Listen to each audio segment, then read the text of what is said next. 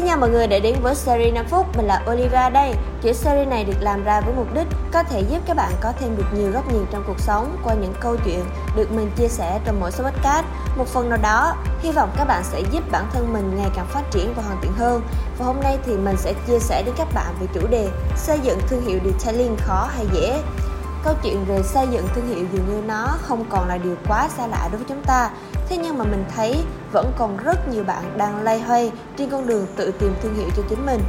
Thực ra, để mà nói, thương hiệu cá nhân nó cũng tương tự như việc bạn đang xây dựng thương hiệu cho một workshop detailing.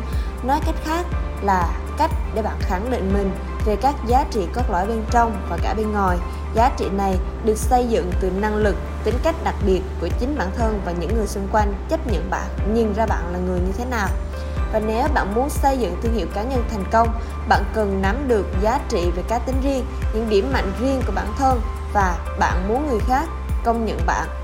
Đối với lại những bạn đã có định hướng rõ ràng, bạn chỉ cần tuân thủ chặt chẽ các quy trình mà bạn đã đặt ra để về đích còn với những bạn chưa có hướng đi cụ thể, bạn hãy bắt đầu vượt qua những thử thách đầu tiên. Mình sẽ gợi ý cho bạn ba cấp độ của thương hiệu cá nhân. Cấp đầu tiên, đó là được nhiều người biết đến tên tuổi.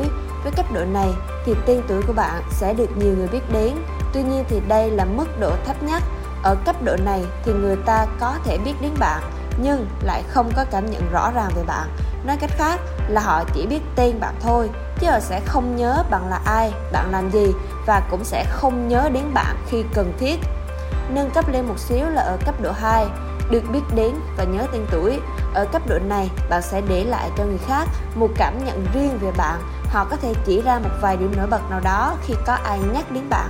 Ví dụ như là một chuyên viên tư vấn dịch vụ detailing, kỹ thuật viên detailing chuyên nghiệp tất cả những điều đó là những gì ngắn gọn mà một cộng đồng nói về bạn đó là thương hiệu cá nhân mà cộng đồng cảm nhận mỗi khi họ nghĩ về bạn còn với cấp độ 3 mà mình có thể nói cho các bạn biết đó là được biết đến, ghi nhớ và theo dõi.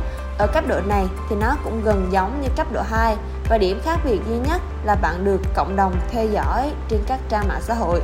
Để đạt được giới hạn này, bạn cần phải xây dựng hình ảnh, chia sẻ nội dung có giá trị để tạo nên được cộng đồng trên các trang mạng xã hội, trên các hội nhóm detailing, trên cộng đồng detailing. Lúc này, không những bạn sẽ được cộng đồng tin tưởng, yêu quý và ủng hộ bạn nhiều hơn. Từ đó, các bạn có thể dễ dàng mở thêm được nhiều cơ hội cho bản thân mình. Nói thì có vẻ nó khá là dễ nhưng mà thực chất thương hiệu cá nhân nó không những được tạo dựng bằng thời gian mà nó còn bằng tâm huyết và những kinh nghiệm mà bạn có. Nếu bạn sẵn sàng cống hiến hết mình với nghề bạn sẵn sàng giao lưu học hỏi thì mình tin rằng các bạn sẽ sớm có được xây dựng thương hiệu cho chính bản thân mình chúc các bạn sẽ sớm thành công nha.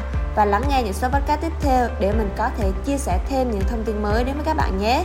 Và nhấn theo dõi những số episode khác về detailing trên Google Podcast, Spotify, YouTube bằng cách gõ Detailing Việt Nam. Và hẹn gặp lại mọi người trong những số podcast lần sau.